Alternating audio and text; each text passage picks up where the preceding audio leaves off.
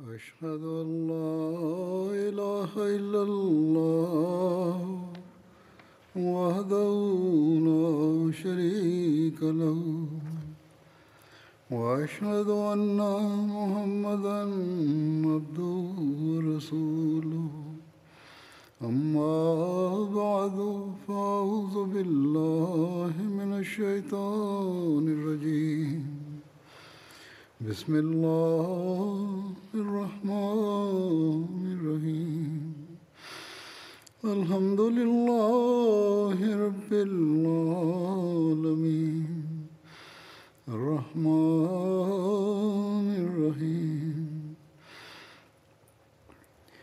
مالك يوم الدين إياك نعبد وإياك نستعين اهدنا الصراط المستقيم صراط الذين أنعمت عليهم غير المغضوب عليهم ولا الضالين. ஹஸ்ரத் நபிகள் நாயகம் ஸல்லல்லாஹு அலைஹி வஸல்லம் அவர்கள் எவர்களுக்கெல்லாம் சொர்க்கத்திற்கு நற்செய்தி வழங்கியிருந்தார்களோ அவர்களில் ஹஸ்ரத் உமர் ரலியல்லாஹு அவர்களும் ஒருவராவார்கள்.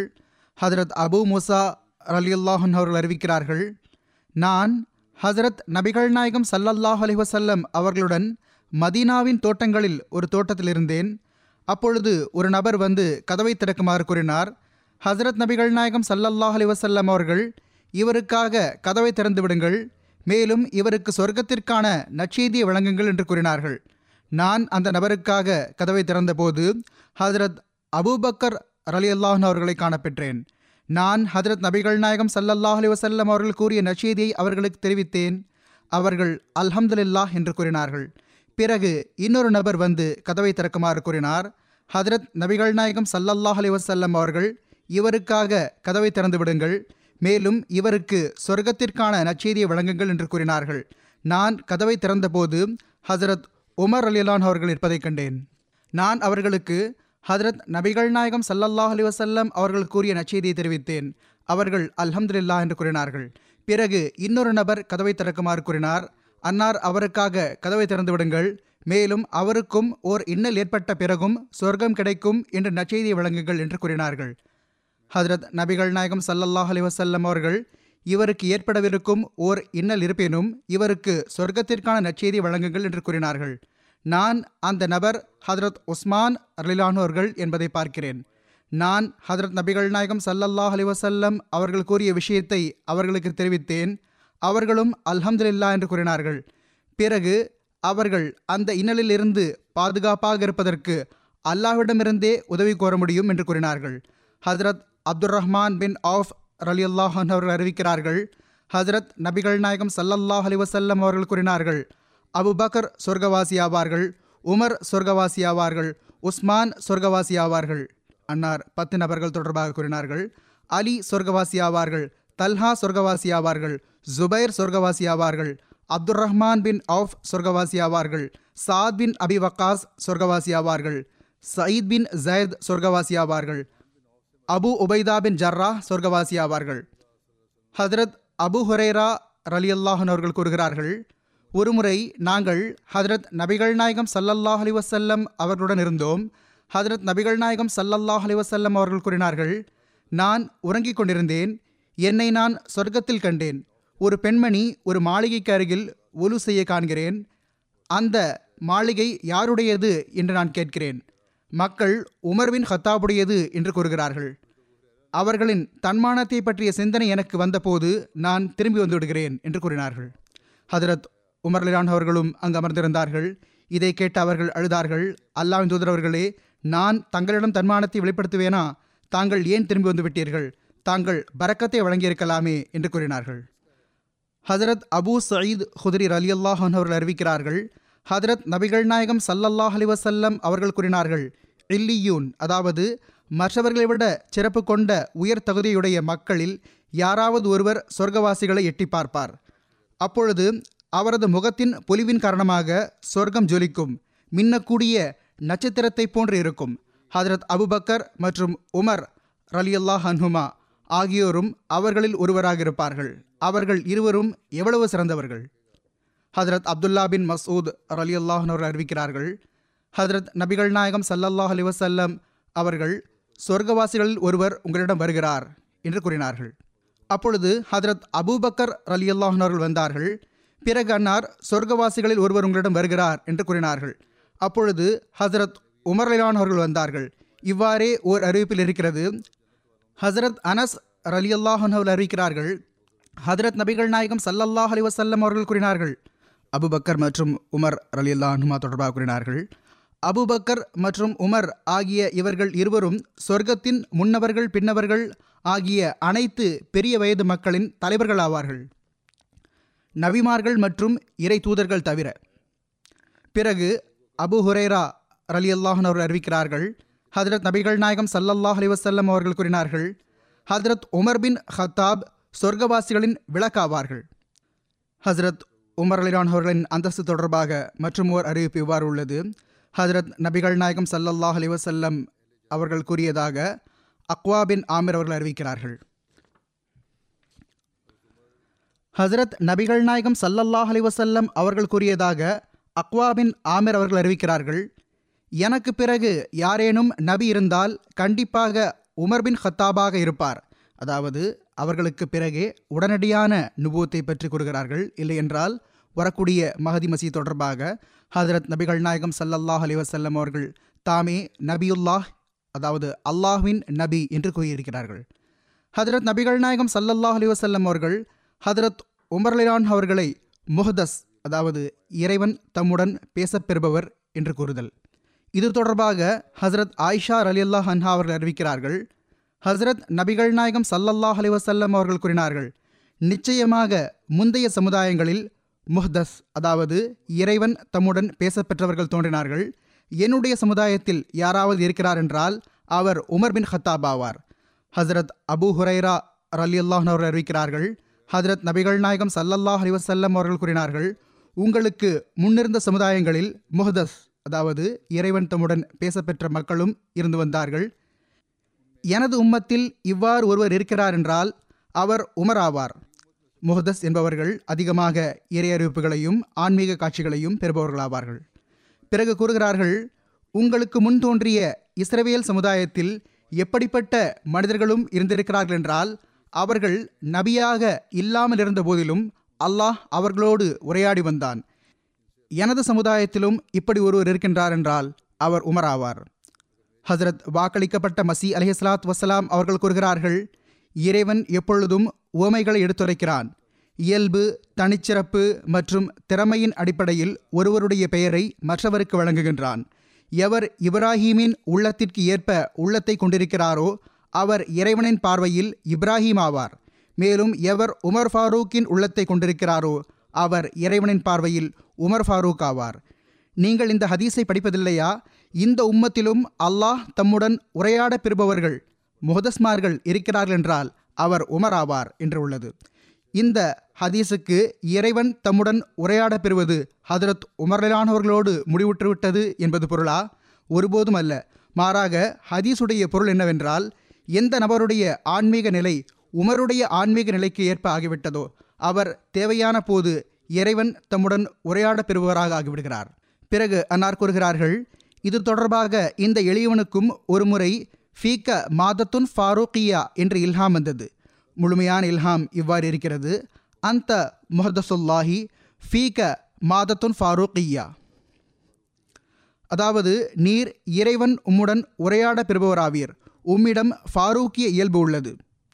கடந்த பல ஹுத்பாக்களில் ஒரு ஹுத்பாவில் நான் முன்னரும் இந்த விஷயத்தை கூறியிருக்கிறேன்.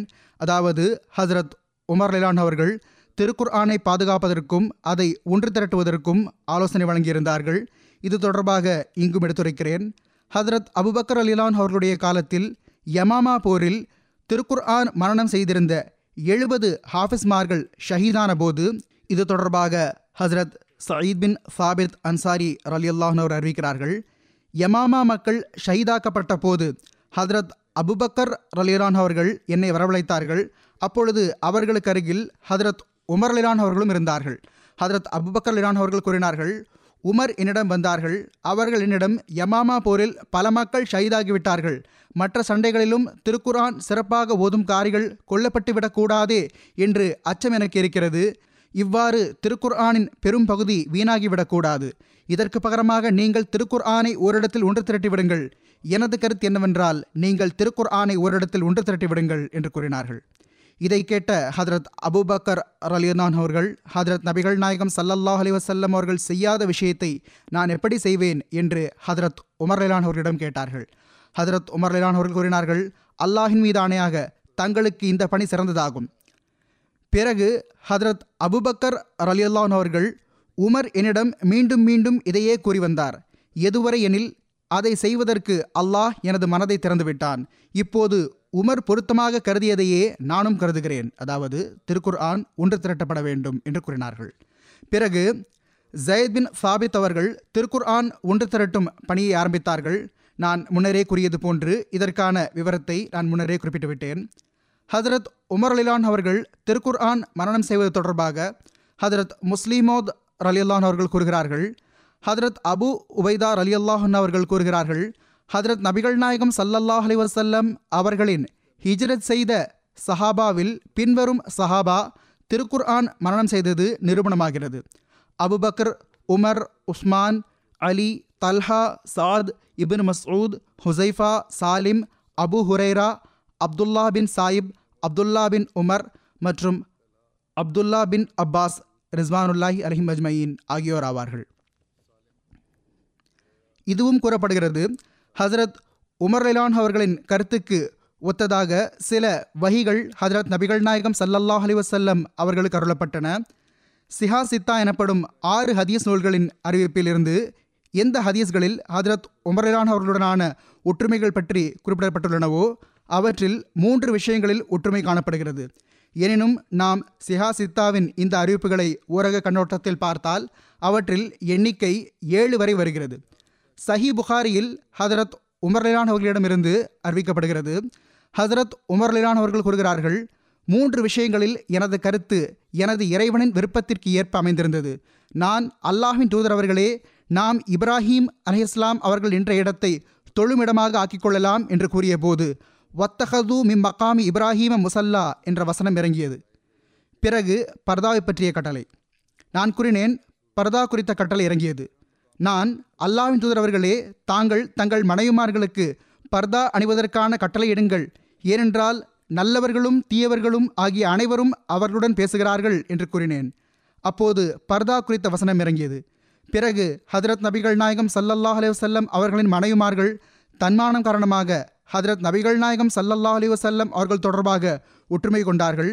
அப்பொழுது உமர் கூறுகிறார்கள், நான் அவர்களிடம், அதாவது அந்த மனைவிமார்களிடம் கூறினேன். அவர்களில் ஹதரத் உமர் ரலியல்லாஹு அவர்களின் மகளும் இருந்தார்கள்.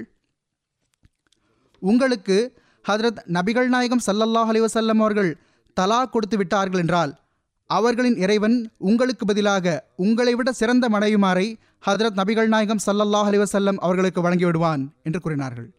அப்பொழுது இந்த வசனம் இறங்கியது.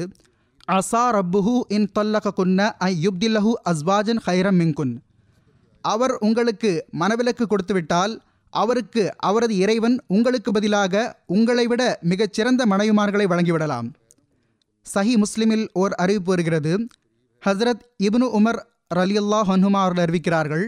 ஹசரத் உமர் ரலியல்லாஹு அவர்கள் கூறினார்கள், 3 சந்தர்ப்பங்களில் நான் எனது இறைவன் கூறிய விஷயங்களுடன் முன்னரே கருத்தொருமித்திருந்தேன்.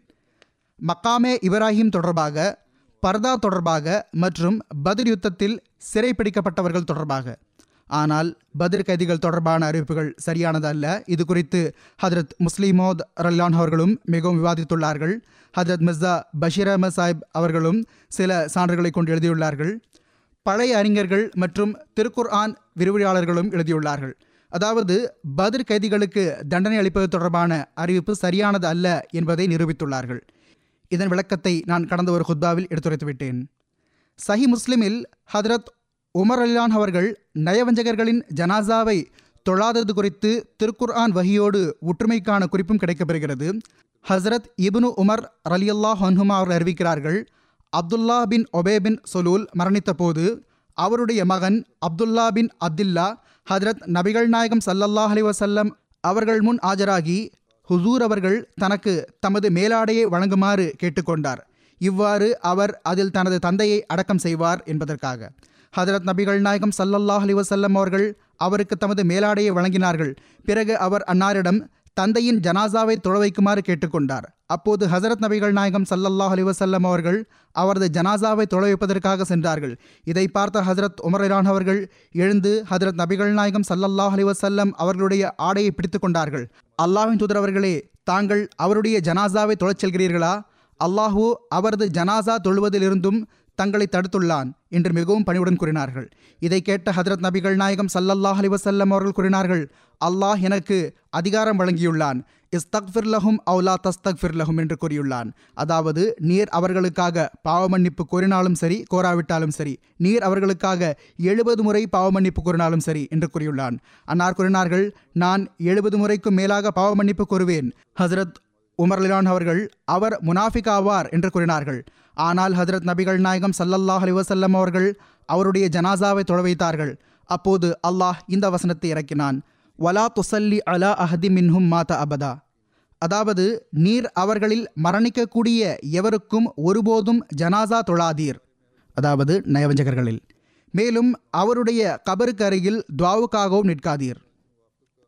மது ஹராமாக்கப்பட்டது தொடர்பாக திருக்குர்ஆன் வஹியோடு ஹஜ்ரத் உமர் இலான் அவர்களின் கருத்து ஒத்துப்போனது குறித்து திருமிதியில் குறிப்பு கிடைக்கிறது.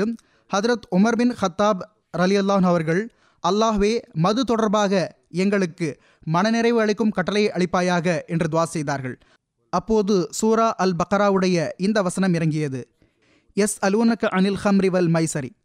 பொருள், அவர்கள் உம்மிடம் மது மற்றும் சூதாட்டத்தை குறித்து கேட்கின்றார்கள். நீர் கூறுவீராக, இவை இரண்டிலும் பெரிய பாவமும் இருக்கிறது, மக்களுக்கு பலன்களும் இருக்கின்றன. ஆனால் இவை இரண்டின் பாவத்தின் அம்சம் இவற்றின் பலன்களை விட அதிகமானது. இந்த வசனம் இறங்கிய பிறகு ஹஜ்ரத் உமர் இலான் அவர்களுக்கு ஓதிக்காட்டப்பட்டது. இந்த வசனத்தை கேட்ட பிறகு ஹஜ்ரத் உமர் இலான் அவர்கள் மீண்டும் கூறினார்கள், அல்லாஹ்வே, எங்களுக்கு மது பற்றிய தெளிவான கட்டளையை வழங்குவாயாக. அப்போது சூரா அன்னிசாவுடைய இந்த வசனம் இறங்கியது, லா தக்ரபு ஸலாத்தவ அந்தும் சுகாரா. பொருள், நம்பிக்கை கொண்டவர்களே, நீங்கள் மயக்க நிலையில் இருக்கும்போது நீங்கள் என்ன கூறுகிறீர்கள் என்பது உங்களுக்கு தெரியும் நிலைக்கு வராதவரை தொழுகைக்கு அருகில் செல்லாதீர்கள். உமர் மீண்டும் வந்தார்கள். அவர்களுக்கு இந்த வசனம் ஓதிக்காட்டப்பட்டது. அவர்கள் மீண்டும் கூறினார்கள், அல்லாஹ்வே, எங்களுக்கு மது தொடர்பாக தெள்ள தெளிவான கட்டளையை வழங்குவாயாக. அப்போது சூரா அல் மாய்தாவுடைய இந்த வசனம் இறங்கியது, இன்னமா யுரீது ஷைத்தானு அன் யூகிஅ பைனகுமுல் அதாவத வல் பக்லாஅ ஃபில் ஹம்ரி வல் மைசிரி வ யசுத்தகும் அன் திக்ரில்லா வ அனிஸ்ஸலா ஃபஹல் அன்தும் முன்தஹூன். போதைப் பொருட்கள், சூதாட்டம் ஆகியவற்றால் உங்களுக்கிடையே பகையையும் வெறுப்பையும் உருவாக்கி அல்லாஹ்வை நினைவு கூறுவதிலிருந்தும் தொழுகையிலிருந்தும் உங்களை தடுத்துவிடவே ஷைத்தான் விரும்புகின்றான். எனவே நீங்கள் இவற்றிலிருந்து தவிர்த்து கொள்ள மாட்டீர்களா? உமர் மீண்டும் வந்தார்கள். இந்த வசனம் அவர்களுக்கு ஓதி காட்டப்பட்ட போது அன்னார் கூறினார்கள், நாங்கள் தவறிருக்கிறோம், நாங்கள் தவறிருக்கிறோம். சிஹா சித்தாவில் 6 ஹதீஸ் நூல்களில் குறிப்பிடப்பட்டுள்ள இந்த ஒற்றுமைகள் போக வாழ்க்கை வரலாறு எழுதுபவர்கள் பல்வேறு ஒற்றுமைகளை எடுத்துரைத்துள்ளார்கள். அல்லாமா சுயூத்தி அவர்கள் கிட்டத்தட்ட 20 ஒற்றுமைகளை குறிப்பிட்டுள்ளார்கள். ஹஜ்ரத் வாக்களிக்கப்பட்ட மசி அலைஹிஸ்ஸலாத்து வசலாம் அவர்கள் கூறுகிறார்கள், ஹஜ்ரத் உமர் இலான் அவர்களின் அந்தஸ்தை அறிவீர்களா? சஹாபாவில் எந்த அளவு உயர்ந்திருந்தது? எதுவரை என்றால், சில வேளை அவர்களின் கருத்துக்கு ஏற்ப திருக்குர்ஆன் இறங்கி வந்தது. அவர்களின் ஹக்கில் இந்த ஹதீஸ் இருக்கிறது, ஷைத்தான் உமரின் நிழலை கண்டு ஓடுகிறான். மற்றொரு ஹதீஸ் இவ்வாறு இருக்கிறது, எனக்கு பிறகு யாராவது நபி இருந்தால் உமர் இருப்பார். மூன்றாவது இந்த ஹதீஸ் இருக்கிறது, இந்த உம்மத்தில் முஹ்தஸ், இறைவன் தம்முடன் உரையாட பெறுபவர்கள் இருக்கிறார்கள் என்றால் அவர் உமர் ஆவார். ஹஜ்ரத் உமர் இலான் அவர்கள் ஹஜ்ரத் நபிகள் நாயகம் ஸல்லல்லாஹு அலைஹி வஸல்லம் அவர்கள் தாமே கலந்து கொண்ட போர்களில் ஆலோசனை வழங்குதல் மற்றும் ஹஜ்ரத் நபிகள் நாயகம் ஸல்லல்லாஹு அலைஹி வஸல்லம் அவர்கள் அதை ஏற்றுக்கொள்ளுதல், இது தொடர்பாக அறிவிப்பு வருகிறது. ஹஜ்ரத் அபூ ஹுரைரா அல்லது ஹஜ்ரத் அபூ சயீத் அவர்கள் அறிவிப்பு செய்யக்கூடிய ஆமிஷ் அவர்களுக்கு யார் அறிவித்தார்கள் என்று சந்தேகம் இருக்கிறது. எவ்வாறு இருப்பினும் அவர்கள் கூறுகிறார்கள், தபூக் போர் அன்று மக்களுக்கு கடுமையான பசி ஏற்பட்டது. அவர்கள், அல்லாஹ்வின் தூதர் அவர்களே, தாங்கள் எங்களுக்கு அனுமதி அளித்தால் நாங்கள் தண்ணீர் கொண்டு வரும் எங்கள் ஒட்டகங்களை அறுத்து உண்போம், அதன் கொழுப்பை பயன்படுத்துவோம் என்று கூறினார்கள். ஹதரத் நபிகள் நாயகம் ஸல்லல்லாஹு அலைஹி வஸல்லம் அவர்கள் செய்து கொள்ளுங்கள் என்று கூறினார்கள். அறிவிப்பாளர் கூறுகிறார்கள், இதை கேட்டு ஹதரத் உமரான் அவர்கள் வந்தார்கள். அல்லாஹ்வின் தூதர் அவர்களே, தாங்கள் இவ்வாறு செய்தால் பயண விலங்குகள் குறைந்துவிடும், எனினும் மக்களுக்கு தம்மிடம் இருக்கும் மீதமான உணவுகளை கொண்டு வருமாறு ஆணையிடுங்கள். யார் யாரிடம் எந்தெந்த உணவுப் பொருட்கள் மீதம் இருக்கின்றனவோ அதை அவர்கள் கொண்டு வரட்டும். பிறகு அதில் அவர்களுக்காக பரக்கத் ஏற்படுவதற்கு தாங்கள் துஆ செய்யுங்கள், அல்லாஹ் அதில் பரக்கத் வைத்துவிடலாம் என்று கூறினார்கள். ஹதரத் நபிகள் நாயகம் ஸல்லல்லாஹு அலைஹி வஸல்லம் அவர்கள், ஆம், இது சரிதான் என்று கூறினார்கள். அறிவிப்பாளர் கூறுகிறார், ஹதரத் நபிகள் நாயகம் ஸல்லல்லாஹு அலைஹி வஸல்லம் அவர்கள் தோலால் செய்யப்பட்ட ஓர் உணவு விரிப்பை கொண்டு வரச் செய்து அதை விரிக்கச் செய்தார்கள். பிறகு அந்த மக்களிடம் மீதமிருந்த உணவுகளை வரவழைத்தார்கள். எந்த உணவுப் பொருள் இருந்ததோ அதை கொண்டு வரச் செய்தார்கள். அறிவிப்பாளர் கூறுகிறார், ஒருவர் கை நிறைய மக்காச்சோளத்தை கொண்டு வந்து போட்டார், ஒருவர் கை நிறைய பேரித்தம்பழத்தை கொண்டு வந்து போட்டார், ஒருவர் ரொட்டி துண்டுகள் போன்றவற்றை கொண்டு வந்து போட்டார். எதுவரை என்றால் ஓரளவு அவற்றின் மூலம் அந்த உணவு விரிப்பு நிரம்பிவிட்டது. அறிவிப்பாளர் கூறுகிறார், ஹதரத் நபிகள் நாயகம் ஸல்லல்லாஹு அலைஹி வஸல்லம் அவர்கள் அதில் பரக்கத்திற்காக துஆ செய்தார்கள். பிறகு உங்கள் பாத்திரங்களில் எடுத்துக்கொள்ளுங்கள் என்று கூறினார்கள். அவர்கள் பாத்திரங்களில் அதை நிரப்பிக்கொண்டார்கள். எதுவரை என்றால் படையில் இருந்த எந்த பாத்திரத்தையும் நிரப்பாமல் விடவில்லை. பிறகு அனைவரும் உண்டார்கள், வயிறு நிறைய உண்டார்கள், சிறிது எஞ்சியும் விட்டது. அப்போது ஹதரத் நபிகள் நாயகம் ஸல்லல்லாஹு அலைஹி வஸல்லம் அவர்கள் கூறினார்கள், அல்லாஹ்வை தவிர வணக்கத்திற்குரியவன் வேறு யாரும் இல்லை என்றும் நான் அல்லாஹ்வின் தூதராவேன் என்றும் நான் சாட்சி பகர்கின்றேன். எந்த நபர் எந்த ஒரு சந்தேகமும் இல்லாமல் இவ்விரு சாட்சி பகர்தலோடு இறைவனை சந்திப்பாரோ அவர் சொர்க்கத்தை விட்டும் தடுக்கப்பட மாட்டார். இது முஸ்லிமின் அறிவிப்பாகும். புகாரியில் இந்த அறிவிப்பு இவ்வாறு எடுத்துரைக்கப்பட்டுள்ளது. யசீத் பின் அபு ஒபைத் ஹதரத் சல்மா பின் அக்வா ரலியல்லாஹு அவர்களிடமிருந்து அறிவிக்கிறார்கள். அவர்கள் கூறுகிறார்கள், ஒரு பயணத்தில் மக்களுக்கு பயண உணவு தட்டுப்பாடு ஏற்பட்டுவிட்டது. அவர்களிடம் எதுவுமே இருக்கவில்லை. அவர்கள் ஹதரத் நபிகள் நாயகம் ஸல்லல்லாஹு அலைஹி வஸல்லம் அவர்களிடம் தமது ஒட்டகங்களை அறுப்பதற்கு அனுமதி கோர வந்தார்கள். அன்னார் அவர்களுக்கு அனுமதியும் வழங்கிவிட்டார்கள். பிறகு ஹதரத் உமர் ரலியல்லாஹு அவர்கள் அந்த மக்களை சந்தித்தார்கள். அந்த மக்கள் ஹதரத் உமர் ரலியல்லாஹு அவர்களிடம் விஷயத்தை கூறிய போது, ஹதரத் உமர் ரலியல்லாஹு அவர்கள், உங்கள் ஒட்டகங்களை அறுத்த பிறகு நீங்கள் எப்படி வாழ்வை ஓட்டுவீர்கள் என்று கேட்டார்கள். இதை கூறிவிட்டு ஹதரத் உமர் ரலியல்லாஹு அவர்கள் ஹதரத் நபிகள் நாயகம் ஸல்லல்லாஹு அலைஹி வஸல்லம் அவர்களிடம் சென்றார்கள். அன்னாரிடம், அல்லாஹ்வின் தூதர் அவர்களே, அவர்கள் தமது ஒட்டகங்களை அறுத்த பிறகு எப்படி வாழ்க்கை ஓட்டுவார்கள் என்று கேட்டார்கள். ஹதரத் நபிகள் நாயகம் ஸல்லல்லாஹு அலைஹி வஸல்லம் அவர்கள் கூறினார்கள், அனைவரும் தம்மிடம் மிச்ச மீதி இருக்கும் உணவுப் பொருட்களை கொண்டு வருமாறு அறிவிப்பு செய்யுங்கள். பிறகு ஹதரத் நபிகள் நாயகம் ஸல்லல்லாஹு அலைஹி வஸல்லம் அவர்கள் கூறினார்கள், அனைவரும் தம்மிடம் மீதமிருக்கும் உணவுப் பொருட்களை கொண்டு வருமாறு அறிவிப்பு செய்யுங்கள். பிறகு ஹதரத் நபிகள் நாயகம் ஸல்லல்லாஹு அலைஹி வஸல்லம் அவர்கள் துஆ செய்தார்கள்.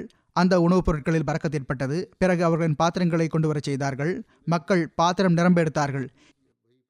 எதுவரை என்றால் அவர்கள் அனைவரும் எடுத்து முடித்த பிறகு ஹதரத் நபிகள் நாயகம் ஸல்லல்லாஹு அலைஹி வஸல்லம் அவர்கள் கூறினார்கள், அல்லாஹ்வை தவிர வணக்கத்திற்குரியவன் வேறு யாரும் இல்லை, நான் அல்லாஹ்வின் தூதராவேன்.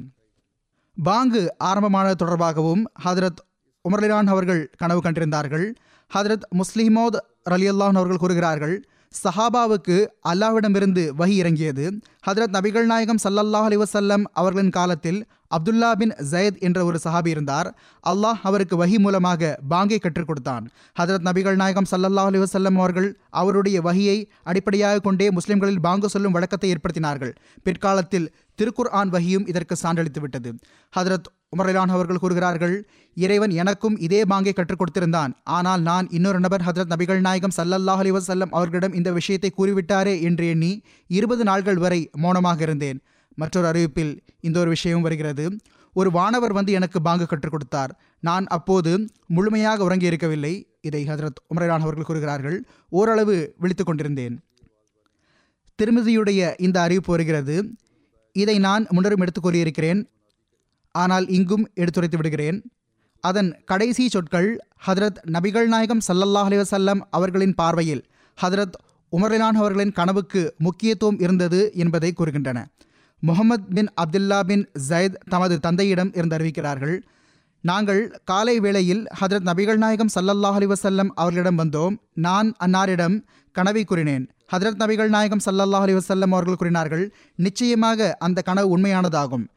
நீங்கள் பிலாலை உடன் அழைத்து கொண்டு செல்லுங்கள். நிச்சயமாக அவர் உங்களை விட உயர்வான மற்றும் நீளமான குரல் வளமுடையவர்.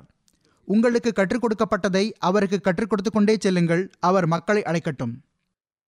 அவர்கள், அதாவது அப்துல்லா பின் ஜயத் கூறுகிறார்கள், ஹதரத் உமர் பின் ஹத்தாப் ரலியல்லாஹு அவர்கள் தொழுகைக்காக ஹதரத் பிலால் ரலியல்லாஹு அவர்களின் பாங்கை கேட்டபோது ஹதரத் உமர் ரலியல்லாஹு அவர்கள் தமது போர்வை இழுத்துக்கொண்டே ஹதரத் நபிகள் நாயகம் ஸல்லல்லாஹு அலைஹி வஸல்லம் அவர்களிடம் வந்து, அல்லாஹ்வின் தூதர் அவர்களே, தங்களை உண்மையுடன் அனுப்பிய அந்த இறைவன் மீது ஆணையாக அவர் பாங்கில் கூறியது போன்றே தான் நானும் நிச்சயமாக கண்டேன் என்று கூறிக்கொண்டே இருந்தார்கள். அறிவிப்பாளர் கூறுகிறார்கள், ஹதரத் நபிகள் நாயகம் ஸல்லல்லாஹு அலைஹி வஸல்லம் அவர்கள் கூறினார்கள், எல்லா புகழும் அல்லாஹுக்கே உரியதாகும். ஆக இந்த விஷயம் இன்னும் அதிகம் உறுதியாகிவிட்டது, அதாவது இப்பொழுது மேற்கொண்டு சான்றளிக்கப்பட்டு விட்டது. ஹதரத் உமர் ரலியல்லாஹு அவர்கள் ஹதரத் நபிகள் நாயகம் ஸல்லல்லாஹு அலைஹி வஸல்லம் அவர்களுக்கு எவ்வாறு மதிப்பு மரியாதை செலுத்தி வந்தார்கள், ஹதரத் நபிகள் நாயகம் ஸல்லல்லாஹு அலைஹி வஸல்லம் அவர்கள் குறித்து ஹதரத் உமர் ரலியல்லாஹு அவர்களின் பார்வையில் எந்த அந்தஸ்து இருந்தது, இது தொடர்பாக ஹசரத் இப்னு உமர் ரலியல்லாஹு அன்ஹுமா அவர்கள் அறிவிக்கிறார்கள். ஹசரத் இப்னு உமர் ரலியல்லாஹு அன்ஹுமா அவர்கள் ஹசரத் நபிகள் நாயகம் ஸல்லல்லாஹு அலைஹி வஸல்லம் அவர்களோடு ஒரு பயணத்தில் இருந்தார்கள். ஹசரத் உமர் ரலியல்லாஹு அவர்களின் ஓர் ஒட்டகத்தின் மீது பயணித்திருந்தார்கள். அது வேகமாக ஓடக்கூடியதாக இருந்தது. அது ஹதரத் நபிகள் நாயகம் ஸல்லல்லாஹு அலைஹி வஸல்லம் அவர்களின் ஒட்டகத்தை விட முந்தி சென்று வந்தது.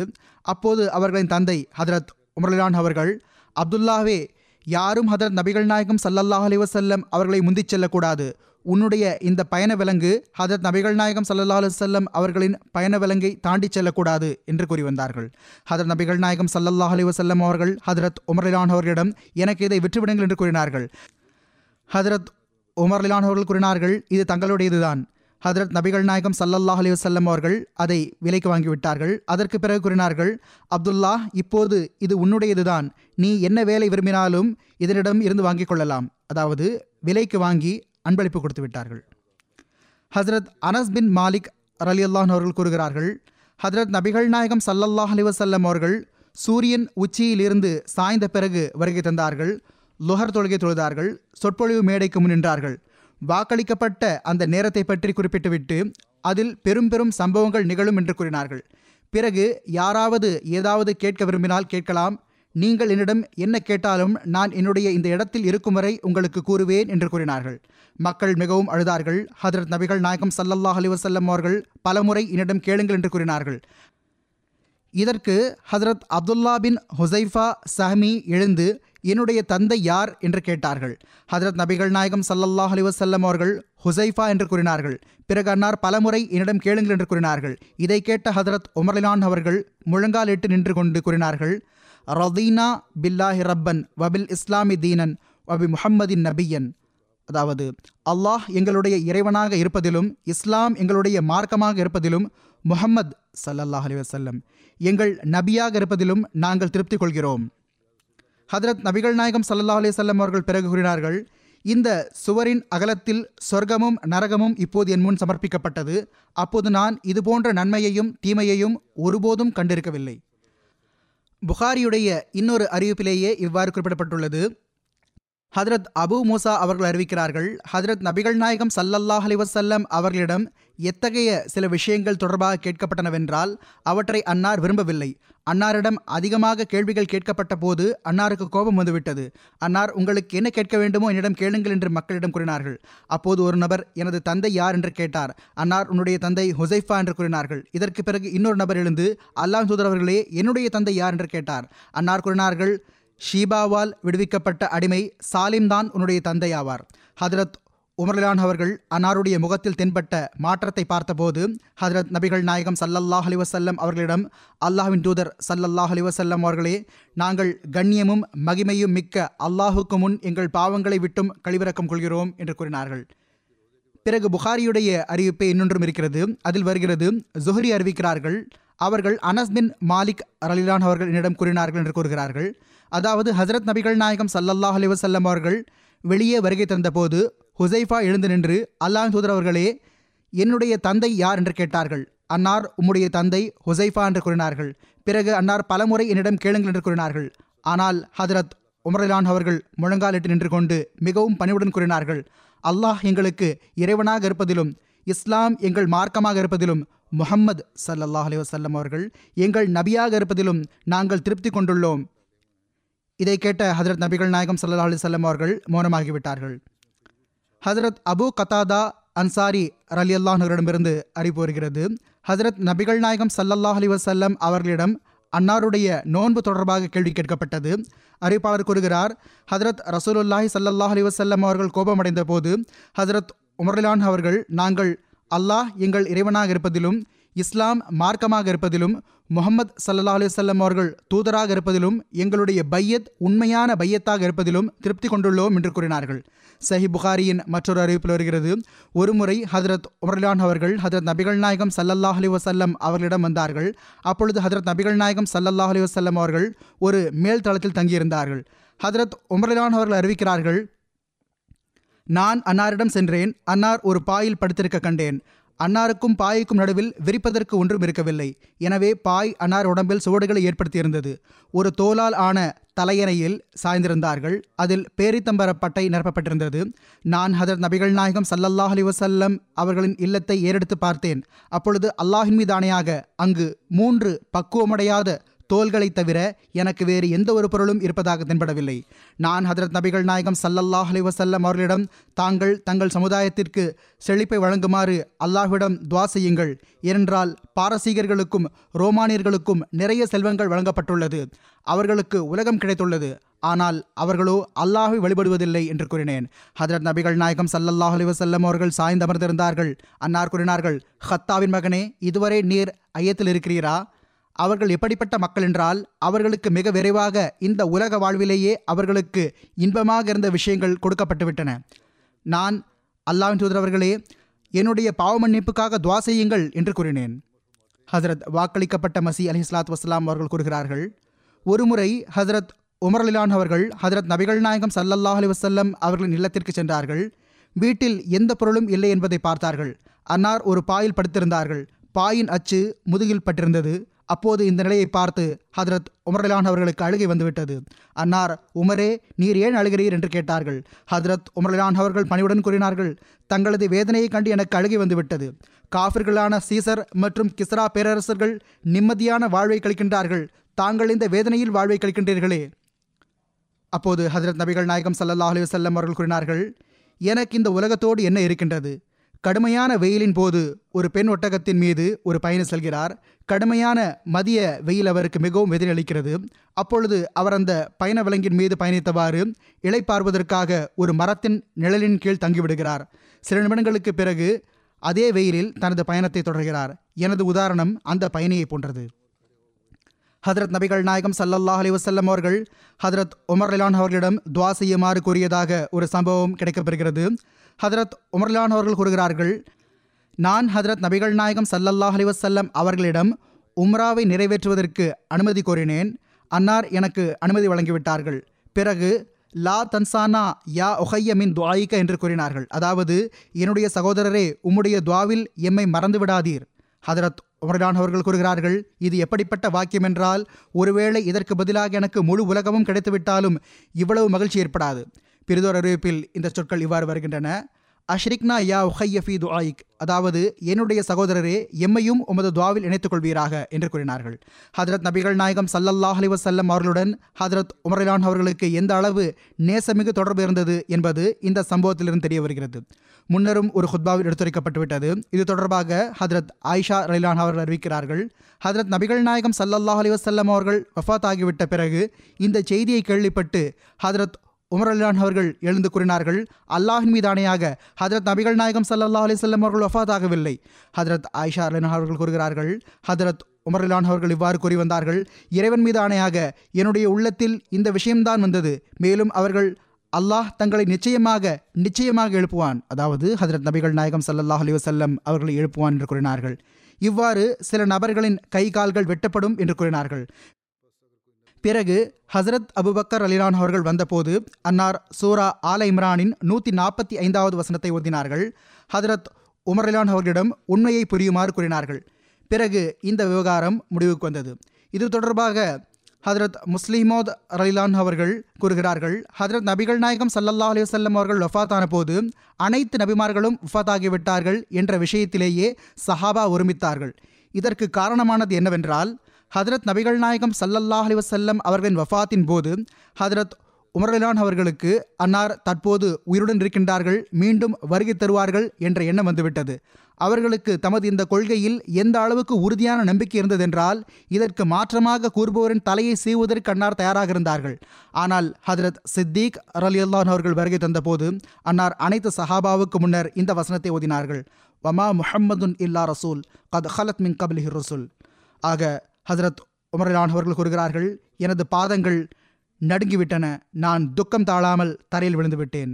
சஹாபா கூறுகிறார்கள், எங்களுக்கு அந்த வசனம் அன்றுதான் இறங்கியது போன்று தோன்றியது, நாங்கள் அன்று அந்த வசனத்தை சந்தைகளில் ஓதித்திருந்தோம். ஆக யாராவது ஒரு நபி உயிரோடு இருந்திருந்தால் எல்லா நபிமார்களும் மரணித்து விட்டார்கள் எனும் போது அன்னார் ஏன் மரணிக்க மாட்டார்கள் என்ற இந்த ஆதாரம் பொருத்தமானதாக இருந்திருக்காது. ஹதரத் உமர்லிலான் அவர்கள் இவ்வாறு கூறியிருக்கலாம், அதாவது நீங்கள் ஏன் ஏமாற்றுகிறீர்கள், ஹதரத் ஈசா அலி இஸ்லாம் அவர்கள் இப்போது வானத்தில் உயிரோடு இருக்கிறார்களே, அவர்கள் உயிரோடு இருக்கும்போது நமது நபி ஸல்லல்லாஹு அலைஹி வஸல்லம் அவர்கள் ஏன் உயிரோடு இருக்க முடியாது என்று கூறியிருக்கலாம். ஆனால் அனைத்து சஹாபா பெருமக்களின் மௌனம் ஹதரத் ஈசா அலி இஸ்லாம் அவர்கள் வஃபாத் ஆகிவிட்டார்கள் என்ற கொள்கையே அனைத்து சஹாபாவுக்கும் இருந்தது என்பதற்கு சான்று பகர்கின்றது. இது தொடர்பாக ஹதரத் வாக்களிக்கப்பட்ட மஸீஹ் இஸ்லாம் அவர்களும் இதை கூறியிருக்கிறார்கள். அந்த விளக்கத்தை நான் இதற்கு முன்னால் ஒரு ஹுத்பாவில் கூறியிருக்கிறேன்.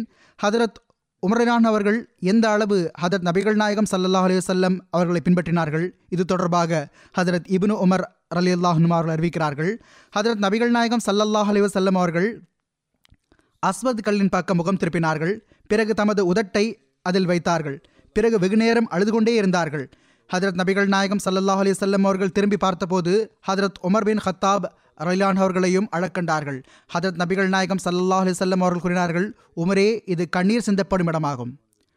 ஆபிஸ் அவர்கள் ஹதரத் உமர் ரலியல்லாஹு அன்ஹு அவர்களிடமிருந்து அறிவிக்கிறார்கள், உமர் ரலியல்லாஹு அன்ஹு அவர்கள் அஸ்வத்களிடம் வந்து அதை முத்தமிட்டு விட்டு கூறினார்கள், நீ ஒரு கல்தான், உன்னால் இழப்பையும் ஏற்படுத்த முடியாது, பரணையும் எட்ட வைக்க முடியாது என்பதை நான் நன்கு அறிவேன்.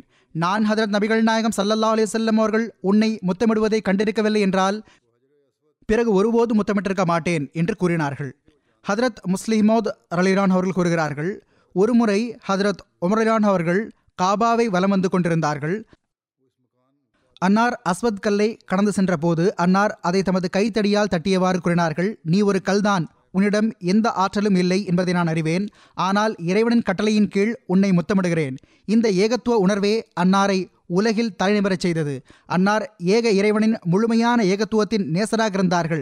இறைவனது ஆற்றல்களுடன் வேறொருவரை இணையாக்குவதை அன்னாரால் பொறுத்து கொள்ள முடியாமல் இருந்தது. ஐயமின்றி அன்னார் அஸ்வத் கல்லுக்கு மதிப்பளித்து வந்தார்கள். ஆனால் அதற்கு மதிப்பளியுங்கள் என்று இறைவன் கூறியதற்குத்தானே தவிர அஸ்வத் கல்லுக்குள் ஏதாவது சிறப்பான விஷயம் ஒன்று இருக்கிறது என்பதற்காக அல்ல. அவர்கள் இவ்வாறு புரிந்திருந்தார்கள், இறைவன் நமக்கு அற்பத்திலும் அற்பமான ஒரு பொருளை முத்தமிடுவதற்கு ஆணையிட்டாலும் சரி, நாங்கள் அதை முத்தமிடுவதற்கு தயாராக இருக்கின்றோம், ஏனென்றால் நாங்கள் இறைவனின் அடியார்களாவோம், எந்த ஒரு கல்லின் அல்லது வீட்டின் அடியார்களும் அல்ல. ஆக அவர்கள் மதிப்பளித்தும் வந்தார்கள், ஏகத்துவத்தையும் பொருட்படுத்தாமல் விட்டுவிடவில்லை. இதுவே ஓர் உண்மையான நம்பிக்கை கொண்டவரின் அந்தஸ்துமாகும். ஓர் உண்மையான நம்பிக்கையாளர் உலகில் கல்லால் செய்யப்பட்டுள்ள ஆயிரக்கணக்கான வீடுகளைப் போன்றே பைத்துல்லாவையும் கல்லால் செய்யப்பட்ட ஒரு வீடாக கருதுகிறார். ஓர் உண்மையான நம்பிக்கையாளர் உலகில் இருக்கும் கோடிக்கணக்கான பிற கற்களைப் போன்றே அஸ்வத் கல்லையும் கருதுகிறார். ஆனால் அவர் பைத்துல்லாவிற்கு கண்ணியமும் அளிக்கிறார், அஸ்வத் கல்லையும் முத்தமிடுகின்றார். இருந்தும் கூட அவர் நான் ஏக இறைவனின் அடியானாவேன், எந்த கல்லின் அடியானும் அல்ல என்ற உறுதியின் மீது முழுமையான வலுவுடன் நிலை பெற்று நிற்கின்றார். இந்த உண்மைத்துவத்தை தான் ஹசரத் உமர்லிலான் அவர்கள் வெளிப்படுத்த செய்தார்கள். அன்னார் அஸ்வத் கல்லை தடியால் அடித்து கூறினார்கள், உனக்கு எந்த அந்தஸ்தும் இருப்பதாக நான் கருதுவதில்லை, உலகில் தென்படக்கூடிய கோடிக்கணக்கான கற்களைப் போன்று நீயும் ஒரு கல்லாவாய், ஆனால் உனக்கு கண்ணியம் அளிக்குமாறு எனது இறைவன் கூறியிருக்கிறான், எனவே நான் கண்ணியம் அளிக்கிறேன். இதை கூறிவிட்டு அன்னார் முன் சென்று அந்த கல்லை முத்தமிட்டார்கள். ஹதரத் அப்துல்லா பின் உமர் ரலியல்லாஹு அன்ஹு அவர்கள் அறிவிக்கிறார்கள், ஹதரத் உமர் ரலியல்லாஹு அவர்கள் ஹதரத் நபிகள் நாயகம் ஸல்லல்லாஹு அலைஹி வஸல்லம் அவர்களிடம் வினவினார்கள்.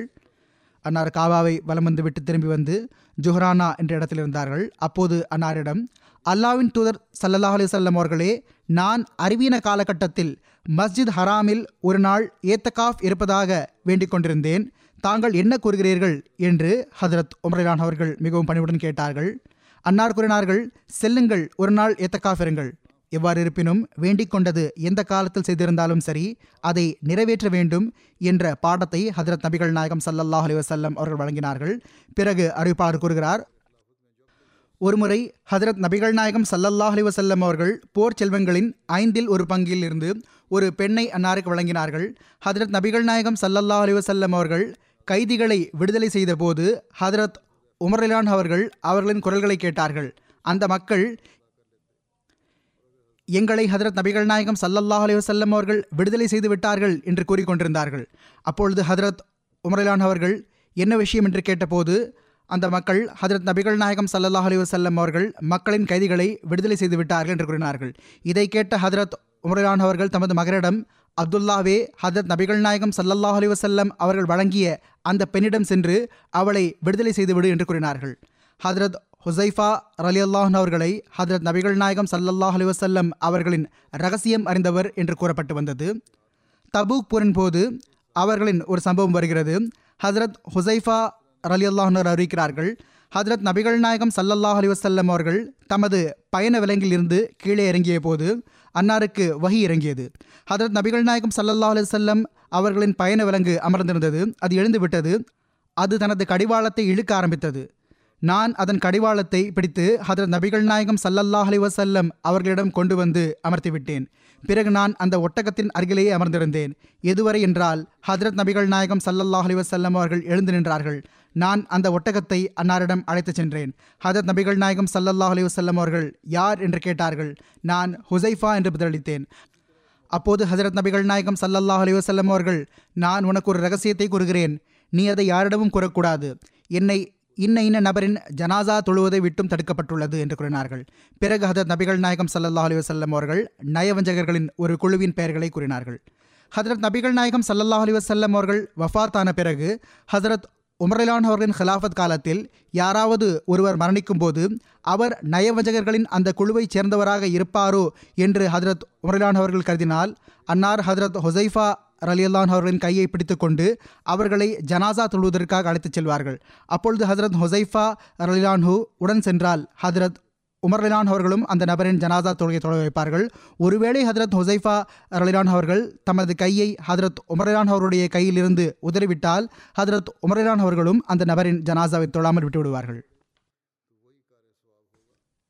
ஹதரத் உமர் ரிலான் அவர்கள் ஹதரத் நபிகள் நாயகம் ஸல்லல்லாஹு அலைஹி வஸல்லம் அவர்களின் முன்னறிவிப்பை வெளிப்படையாக பூர்த்தி செய்தது தொடர்பாக ஹதரத் வாக்களிக்கப்பட்ட மஸீஹ் அலைஹிஸ்ஸலாத்து வஸ்ஸலாம் அவர்கள் கூறுகிறார்கள், உண்மை மற்றும் உள தூய்மையால் நிரம்பிவிட்ட ஹதரத் உமர் ரிலான் அவர்கள் அன்னாருக்கு பிறகு 2வது ஹலீஃபா ஆகும் இன்பத்தை பெற்றார்கள். ஆக இவ்வாறு ஒவ்வொரு சஹாபியும் முழு கண்ணியம் பெற்றார்கள். சீசர் மற்றும் கிஸ்ரா பேரரசர்களின் செல்வங்களும் இளவரசிகளும் அவர்கள் வசம் வந்தனர். எழுதப்பட்டுள்ளது, ஒரு சஹாபி கிஸ்ராவின் அரசவைக்கு சென்றார். கிஸ்ராவின் ஊழியர்கள் தங்கத்தாலும் வெள்ளியாலும் செய்யப்பட்ட நாற்காலிகளை போட்டு தமது கம்பீரத்தையும் மகிமையையும் காட்டினார்கள். அந்த சஹாபி, நாங்கள் இந்த செல்வத்தை பார்த்து மயங்கவில்லை, எங்களுக்கோ கிஸ்ராவின் தங்க காப்பு கூட எங்கள் கைக்கு வந்துவிடும் என்று வாக்குறுதி அளிக்கப்பட்டுள்ளது என்று கூறினார்கள். ஆக அந்த முன்னறிவிப்பு நிறைவேறுவதற்காக ஹதரத் உமர் ரிலான் அவர்கள் அந்த காப்பை ஒரு சஹாபிக்கு அணிவித்தார்கள். ஹதரத் முஸ்லிமோத் ரிலான் அவர்கள் கூறுகிறார்கள், ஆண்களுக்கு தங்கம் அணிவது ஆகுமானதல்ல, ஆனால் ஹதரத் உமர் ரிலான் அவர்கள் கிஸ்ரா பேரரசனின் காப்புகளை ஒரு சஹாபிக்கு அணிவித்தார்கள். அவர் அவற்றை அணிய மறுத்த போது அன்னார் அவரை திட்டினார்கள். மேலும் ஹதரத் நபிகள் நாயகம் ஸல்லல்லாஹு அலைஹி வஸல்லம் அவர்கள், உன்னுடைய கையில் எனக்கு கிஸ்ராவின் காப்புகள் தென்படுகின்றன என்று கூறினார்கள். இதே போன்ற ஒரு சந்தர்ப்பத்தில் கிஸ்ராவின் கிரீடமும் அவனது பட்டாடையும் போர் செல்வங்களில் வந்தபோது ஹதரத் உமர் ரிலான் அவர்கள் அந்த ஆடையையும் மகுடத்தையும் அணியுமாறு ஒரு நபருக்கு கட்டளையிட்டார்கள். அவர் அணிந்து கொண்ட பிறகு அன்னார் அழ ஆரம்பித்தார்கள். மேலும் கூறினார்கள், கிஸ்ரா இந்த ஆடையை அணிந்து சில நாள்களே ஆகியுள்ளன. இந்த கிரீடத்தை தலையில் வைத்துக்கொண்டு ஈரானிய நாட்டை கொடுங்கோலாட்சி செய்து வந்தான். இன்று அவன் காடுகளில் ஓடித்திருக்கிறான். இதுவே உலகத்து நிலையாக இருக்கிறது.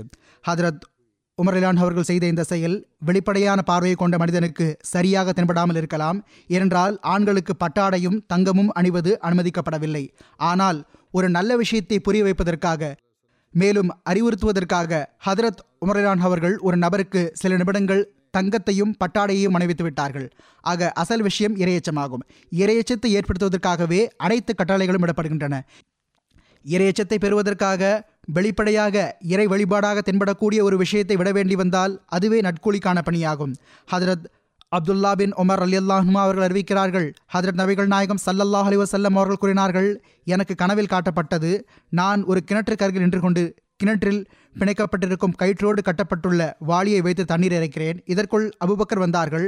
அவர்கள் ஒன்றோ அல்லது இரண்டோ வாளிகளை எப்படி இறைத்தார்கள் என்றால் அவர்களுக்கு இறைப்பதில் பலவீனம் இருந்தது. அல்லாஹ் அவர்களின் பலவீனத்தை திரையிட்டு விடுவான், அவர்களை மன்னித்து விடுவான் என்பது போன்றிருந்தது.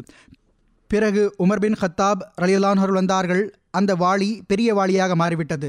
ஆக உமர் செய்தது போன்று வியப்பூட்டும் வகையில் பணியாற்றக்கூடிய செவ்வனே வீரமுடைய எவரையும் நான் கண்டதில்லை.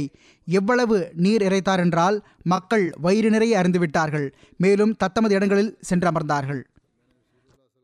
ஹஜரத் இப்னு உமர் ரலியல்லாஹு அன்ஹு அவர்கள் கூறினார்கள், நான் ஹஜரத் நபிகள் நாயகம் ஸல்லல்லாஹு அலைஹி வஸல்லம் அவர்கள் இவ்வாறு கூற கேட்டேன், ஒருமுறை நான் உறங்கிக் கொண்டிருந்தேன். அந்த தருணத்தில் ஒரு பால் குவளை என்னிடம் கொண்டு வரப்பட்டது. நான் எவ்வளவு அருந்தினேன் என்றால் நான் அதன் ஈரப்பதம் எனது நகங்களிலிருந்து வெளிப்பட கண்டேன். பிறகு நான் அருந்தி மீதமான பாலை ஹஜரத் உமர் பின் கத்தாப் அவர்களுக்கு வழங்கினேன். சஹாபா கேட்டார்கள், அல்லாஹ்வின் தூதர் ஸல்லல்லாஹு அலைஹி வஸல்லம் அவர்களே, தாங்கள் அதற்கு என்ன விளக்கம் எடுத்துக்கொண்டீர்கள்? ஹஜரத் நபிகள் நாயகம் ஸல்லல்லாஹு அலைஹி வஸல்லம் அவர்கள் அறிவு என்று கூறினார்கள். ஹஜரத் ஜைனுல் ஆபிதீன் வலியுல்லா ஷா சாஹிப் இந்த ஹதீஸுக்கு விளக்கமளிக்கையில் கூறுகிறார்கள், அறிவின் சிறப்பு என்பது இந்த இடத்தில் அறிவின் சிறப்பை குறிக்கவில்லை, மாறாக அறிவின் எஞ்சிய பகுதி குறித்து அறிவின் சிறப்பு தொடர்பாக தனியாக ஒரு துணை தலைப்பு அமைக்கப்பட்டுள்ளது. ஹஜ்ரத் நபிகள் நாயகம் ஸல்லல்லாஹு அலைஹி வஸல்லம் அவர்களின் கனவு மற்றும் அதன் விளக்கத்தின் மூலம், மேலும் இந்த கனவுக்கு சான்றளித்த அந்த சம்பவங்கள் மூலமாக இந்த விஷயத்தை ஆதாரத்தோடு விளக்குவது நோக்கமாகும். அதாவது ஹஜ்ரத் உமர் ரலியல்லாஹு அன்ஹு அவர்கள் மூலமாக முஸ்லிம்களுக்கு கிடைத்த வெற்றிகளும் மகத்துவங்களும் நபித்துவ அறிவின் எஞ்சிய ஒரு பகுதியாகும். அது ஹஜ்ரத் உமர் ரலியல்லாஹு அன்ஹு அவர்களுக்கு ஹஜ்ரத் நபிகள் நாயகம் ஸல்லல்லாஹு அலைஹி வஸல்லம் அவர்களிடமிருந்து கிடைக்கப்பெற்றது. ஹஜ்ரத் நபிகள் நாயகம் ஸல்லல்லாஹு அலைஹி வஸல்லம் அவர்களின் இந்த ஒட்டுமொத்த அந்தஸ்தின் அடிப்படையில் திருக்குர்ஆனில் அன்னாரை இரு கடல்களின் திரள், அதாவது உலகம் மற்றும் மறுமையின் நன்மைக்கான அறிவுகளின் மொத்த உருவம் என்று கூறப்பட்டுள்ளது. இமாம் புகாரி ரஹ்மத்துல்லாஹி அவர்கள் அரசியலை சிறப்பான அறிவில் இணைத்து ஹஜ்ரத் நபிகள் நாயகம் ஸல்லல்லாஹு அலைஹி வஸல்லம் அவர்கள் முழுமையான உண்மையை கொண்டு வந்தார்கள், அது மனிதனின் ஈருலக நன்மையின் மீது மேலோங்கி இருக்கிறது என்பதை சுட்டிக்காட்டியுள்ளார்கள். இது தொடர்பாக ஈசா மசீஹ் அலைஹிஸ்ஸலாம் அவர்கள் ஹஜ்ரத் நபிகள் நாயகம் ஸல்லல்லாஹு அலைஹி வஸல்லம் அவர்கள் குறித்து இவ்வாறு முன்னறிவித்திருந்தார்கள், அந்த உண்மையான ஆன்மா வரும்போது முழுமையான உண்மையை கொண்டு வரும். யோவான் அதிகாரம் 16 வசனம் 12. ஹஜ்ரத் உமர் ரலியல்லாஹு அன்ஹு அவர்களின் சம்பவங்களை படிப்பதன் மூலம் அந்த மீதமான பாலின் உண்மை தெரிய முடியும். அதை அவர்கள் ஹஜ்ரத் நபிகள் நாயகம் ஸல்லல்லாஹு அலைஹி வஸல்லம் அவர்களின் அருளை எட்ட வைக்கும் ஆற்றலால் அறிந்தினார்கள். ஹஜ்ரத் முஸ்லிமோத் ரலியல்லாஹு அன்ஹு அவர்கள் கூறுகிறார்கள், ஹஜ்ரத் உமர் ரலியல்லாஹு அன்ஹு அவர்கள் ஒரு முறை ஹஜ்ரத் நபிகள் நாயகம் ஸல்லல்லாஹு அலைஹி வஸல்லம் அவர்களுக்கு முன் கனவு நிலையில் பால் குவளை கிடைத்ததை பற்றி கூறினார்கள். அன்னார் இது அறிவை குறிக்கும் என்று கூறினார்கள். ஹஜ்ரத் அபு சயீத் குத்ரி ரலியல்லாஹு அன்ஹு அவர்கள் அறிவிக்கிறார்கள், நான் ஹஜ்ரத் நபிகள் நாயகம் ஸல்லல்லாஹு அலைஹி வஸல்லம் அவர்கள் இவ்வாறு கூற கேட்டேன், நான் உறங்கிக் கொண்டிருந்தேன். நான் மக்கள் என் முன் நிறுத்தப்பட்டதை பார்க்கிறேன். அவர்கள் மேலாடைகள் அணிந்திருக்கிறார்கள். அவர்களில் சிலரது ஆடைகள் நெஞ்சு வரை வந்துள்ளன, சிலரது ஆடைகள் அதற்கும் கீழே வரை உள்ளன. உமரும் எனக்கு முன் நிறுத்தப்பட்டார். அவர் ஆடை அணிந்திருந்தார். அதை அவர் தரையில் படும் அளவு இழுத்தவாறு இருந்தார். சஹாபா கேட்டார்கள், தாங்கள் இதற்கு என்ன பொருள் கொண்டீர்கள்? அன்னார் மார்க்கம் என்று கூறினார்கள். ஹஜ்ரத் நபிகள் நாயகம் ஸல்லல்லாஹு அலைஹி வஸல்லம் அவர்கள் ஒருமுறை பல்வேறு சஹாபாவின் தனிச்சிறப்புகள் எடுத்துரைக்கையில் ஹஜ்ரத் உமர் ரலியல்லாஹு அவர்கள் தொடர்பாக, எனது உம்மத்து மக்களில் அல்லாஹ்வின் மார்க்கத்தில் எல்லாரையும் விட உறுதியானவர் உமர் என்று கூறினார்கள். ஹஜ்ரத் மாலிக் பின் அக்வா அறிவிக்கின்றார்கள், ஹஜ்ரத் உமர் ரலியல்லாஹு அன்ஹு அவர்கள், உங்களை கணக்கெடுக்கப்படும் முன் நீங்களே உங்களை கணக்கிட்டுக் கொள்ளுங்கள், ஏனென்றால் இது அதிகம் எளிமையானது என்று கூறினார்கள். அல்லது உங்கள் கணக்கு வழக்குக்கு மிகவும் எளிமையானது என்று கூறினார்கள். மேலும் கூறினார்கள், உங்களை அளந்து பார்ப்பதற்கு முன்பு நீங்கள் உங்கள் உள்ளங்களை அளந்து பாருங்கள். எல்லாவற்றிற்கும் மேலாக மிகப்பெரிய முன்னிறுத்தப்படும் நேரத்துக்காக ஆயத்தம் மேற்கொள்ளுங்கள். யௌமஇதின் துஅரதூன லா தஹ்ஃபா மின்கும் ஹாஃபியா, அதாவது மறைவாக இருக்கும் எதுவும் உங்களை விட்டு மறைவாக இல்லாத அந்த நாளில் நீங்கள் முன்னிறுத்தப்படுவீர்கள். ஹஜ்ரத் ஹசன் ரலியல்லாஹு அவர்கள் சில வேளை ஹஜ்ரத் உமர் ரலியல்லாஹு அவர்கள் பற்றி குறிப்பிடுகையில் இவ்வாறு கூறுவார்கள், அல்லாஹின் மீதானையாக அவர்கள் முதலில் இஸ்லாத்தை ஏற்றுக்கொண்டவர்களைச் சேர்ந்தவர்களாகவும் இருக்கவில்லை, அல்லாஹின் வழியில் செலவு செய்யக்கூடியவர்களில் எல்லாரையும் விட சிறந்தவராகவும் இருக்கவில்லை. ஆயினும் அவர்கள் உலக பற்றி இல்லாமல் இருப்பதிலும் அல்லாஹ்வின் கட்டளைகள் விவகாரத்தில் கடினத்தை மேற்கொள்வதிலும் மக்களில் மேலோங்கியிருந்தார்கள். அல்லாஹ்வை குறித்து எந்த பழித்துரைப்பவரின் பழித்துரைப்புக்கும் அஞ்சமாட்டார்கள். ஹஜ்ரத் சாத் பின் அபி வக்காஸ் ரலியல்லாஹு அவர்கள் அறிவிக்கின்றார்கள், அல்லாஹின் மீதானையாக இஸ்லாத்தை ஏற்பதில் உமர் பின் கத்தாப் எங்களை முந்தவில்லைதான், ஆனால் அன்னார் எந்த விஷயத்தில் எங்களை விட சிறந்தவராக இருந்தார்கள் என்பதை நான் அறிந்து கொண்டேன். அன்னார் எங்களுக்கு நிகரில் எல்லாரை விடவும் தீயவற்றிலிருந்து தவிர்த்திருப்பவராகவும் உலகப்பற்று அற்றவராகவும் இருந்தார்கள். ஹிஷாம் பின் உர்வா தமது தாயாரிடமிருந்து அறிவிக்கிறார்கள். அவர்கள் கூறுகிறார்கள், ஹதரத் உமர்லான் அவர்கள் சிரியாவிற்கு வருகை தந்தபோது அன்னாரது மேலாடை பின்புறமாக கிழிந்திருந்தது. அது தடித்த மற்றும் தரையில் படக்கூடிய அளவு நீளமான ஆடையாக இருந்தது. இதுபோன்ற ஆடை ரோம் நாட்டு ஆடையாகவும் கூறப்படுகிறது. எவ்வாறு இருப்பினும் அன்னார் அந்த ஆடையை ஒசரியாத் அல்லது ஈலா வாசிகளிடம் அனுப்பினார்கள். இதுவும் சிரியாவை நோக்கியுள்ள ஒரு நகரமாகும். ஈலா சிரியாவோடு செங்கடலின் கரையோரம் அமைந்துள்ள ஒரு நகரமாகும். எவ்வாறு இருப்பினும் அறிவிப்பாளர் கூறுகிறார்கள், அவர் அந்த ஆடையை துவைத்து அதற்கு ஒட்டு போட்டார். மேலும் ஹதரத் உமர்லான் அவர்களுக்காக கிப்தரி ஆடையையும் தயாரித்தார். கிப்தரி என்பது பருத்தியால் நெய்யப்பட்ட வெண்மையான மெல்லி ஆடையாகும். பிறகு அவர் அந்த இரண்டு ஆடைகளையும் எடுத்துக்கொண்டு ஹதரத் உமர்லான் அவர்களிடம் வந்தார். அன்னாரது ஆடையுடன் கிப்தரி ஆடையையும் சேர்த்து சமர்ப்பித்தார். ஹதரத் உமர்லான் அவர்கள் அந்த ஆடையை பிடித்து அதை தொட்டு பார்த்தார்கள். மேலும் இது மிகவும் மென்மையானது என்று கூறி அந்த மனிதர் பக்கமே அதை எரிந்து விட்டார்கள். பிறகு, எனக்கு எனது மேலாடையை கொடுங்கள், ஏனென்றால் அது மேலாடைகளில் அதிகம் வேர்வை உறிஞ்சக்கூடியதாகும். கிளிசலை நீங்கள் செப்பனிட்டுள்ளீர்களே, அதுவே சிறந்ததாகும் என்று கூறினார்கள். ஹசரத் அனஸ் பின் மாலிக் ரலியல்லாஹு அவர்கள் அறிவிக்கிறார்கள், நான் ஹசரத் உமர் பின் ஹத்தாப் அன்னார் அமீருல் முஃமினீனாக இருந்தபோது பார்த்தேன். அன்னாரது தோள்களுக்கிடையில் மேலாடையில் தோலாலான 3 ஒட்டுகள் போடப்பட்டிருந்தன. மற்றொரு அறிவிப்பில் இவ்வாறு உள்ளது. ஹசரத் அனஸ் ரலியல்லாஹு அவர்கள் அறிவிக்கிறார்கள், நான் ஹசரத் உமர் ரலியல்லாஹு அவர்களின் தோள்களுக்கு இடையில் மேலாடையில் தோலாலான 4 ஒட்டுகள் போடப்பட்டிருப்பதை பார்த்தேன். எவ்வாறு இருப்பினும் ஹதரத் உமர் ரலியல்லாஹு அவர்களை பற்றிய குறிப்பு தற்போது தொடர்கிறது. இனிவரும் காலங்களில் எடுத்துரைக்கப்படும், இன்ஷா அல்லாஹ். இப்போது நான் ஒரு மர்ஹூமை பற்றி கூற விரும்புகிறேன். ஜும்மாவிற்கு பிறகு ஜனாசாவும் தொழ வைப்பேன், இன்ஷா அல்லாஹ். இது டாக்டர் தாசீர் முஜ்தபா சாஹிப் அவர்களை பற்றி குறிப்பாகும். ஃபஸ்லே உமர் மருத்துவமனையில் டாக்டராக இருந்தார்கள். கடந்த நாள்களில் 70 வயதில் இவர்கள் வஃபாத்தானார்கள். இன்னா லில்லாஹி வ இன்னா இலைஹி ராஜிஊன். இவர்களுக்கு பல நோய்கள் இருந்தன. ஆனால் எவ்வாறு இருப்பினும் திடீரென்று இவர்களின் உடல்நலம் குன்றிவிட்டது. பிறகு மிகவும் மோசமாகிவிட்டது. பிறகு வஃபாத் ஏற்பட்டுவிட்டது. இன்னா லில்லாஹி வ இன்னா இலைஹி ராஜிஊன். டாக்டர் சாஹிப் அவர்களின் குடும்பத்தில் அஹ்மதியத் இவர்களின் தந்தையின் ஒன்றுவிட்ட சகோதரர் ஹதரத் வாக்களிக்கப்பட்ட மஸீஹ் இஸ்லாத் வஸ்லாம் அவர்களின் சஹாபியான சையீத் ஃபஹ்ருல் இஸ்லாம் சாஹிப் அவர்கள் மூலமாக வந்தது. ஆனால் டாக்டர் தாசீர் முஜ்தபா சாஹிப் அவர்களின் தந்தை குலாம் முஜ்தபா சாஹிப் அவர்கள் தமது மாணவ பருவத்தில் 1938 பைய செய்த அஹ்மதியானார்கள். ஹசரத் 3வது ஹலீஃபத்துல் மஸீஹ் ரஹிமஹுல்லாஹ் அவர்கள் நுஸ்ரத் ஜஹான் திட்டத்தின் கீழ் வாழ்வை அர்ப்பணிக்குமாறும் அறிவித்த போது டாக்டர் தாசீர் சாஹிப் அவர்களின் தந்தை குலாம் முஜ்தபா சாஹிப் அவர்கள் கராச்சியில் சிவில் சர்ஜனாக பணியாற்றி கொண்டிருந்தார்கள். அந்த திட்டம் அறிவிக்கப்பட்டதும் அவர்கள் அங்கிருந்து பென்ஷன் வாங்கினார்கள். பிறகு வாழ்வை அர்ப்பணித்து 1970 ஆப்பிரிக்கா சென்று விட்டார்கள். 1999 வரை அங்கு தொண்டுகள் ஆற்றினார்கள். கானாவில், நைஜீரியாவில் மற்றும் செராலியோனில் டாக்டர் தாசீர் முஜ்தபா சாஹிப் அவர்களும் தமது மருத்துவ படிப்பை நிறைவு செய்த பிறகு சில காலம் 2 ஆண்டுகள் வரை இராணுவத்தில் பணியாற்றினார்கள். பிறகு கராச்சியின் சிவில் மருத்துவமனையில் பணியாற்றினார்கள். பிறகு கராச்சியின் ஜின்னா மருத்துவமனையில் சில காலங்கள் பணியாற்றினார்கள். 1982 இவர்கள் 3 ஆண்டுகளுக்காக வாழ்வை அர்ப்பணித்தார்கள். இவர்களை கானாவுக்கு அனுப்பி வைக்கப்பட்டது. அங்கு தீச்சிமான் எனும் ஒரு மருத்துவமனையில் இருந்தார்கள். பிறகு இவர்களுக்கு ஹவுசா கோரே மருத்துவமனையில் தொண்டாற்றுவதற்கு நல்வாய்ப்பு கிடைத்தது. இந்த மருத்துவமனையை இவர்களின் தந்தை ஆரம்பித்தார்கள். இவர்கள் தமது தந்தையுடன் 3 ஆண்டுகள் பணியாற்றினார்கள். அவர்களிடமிருந்தே அறுவை சிகிச்சையும் செய்ய கற்றுக்கொண்டார்கள். அவர்கள் நல்ல அறுவை சிகிச்சை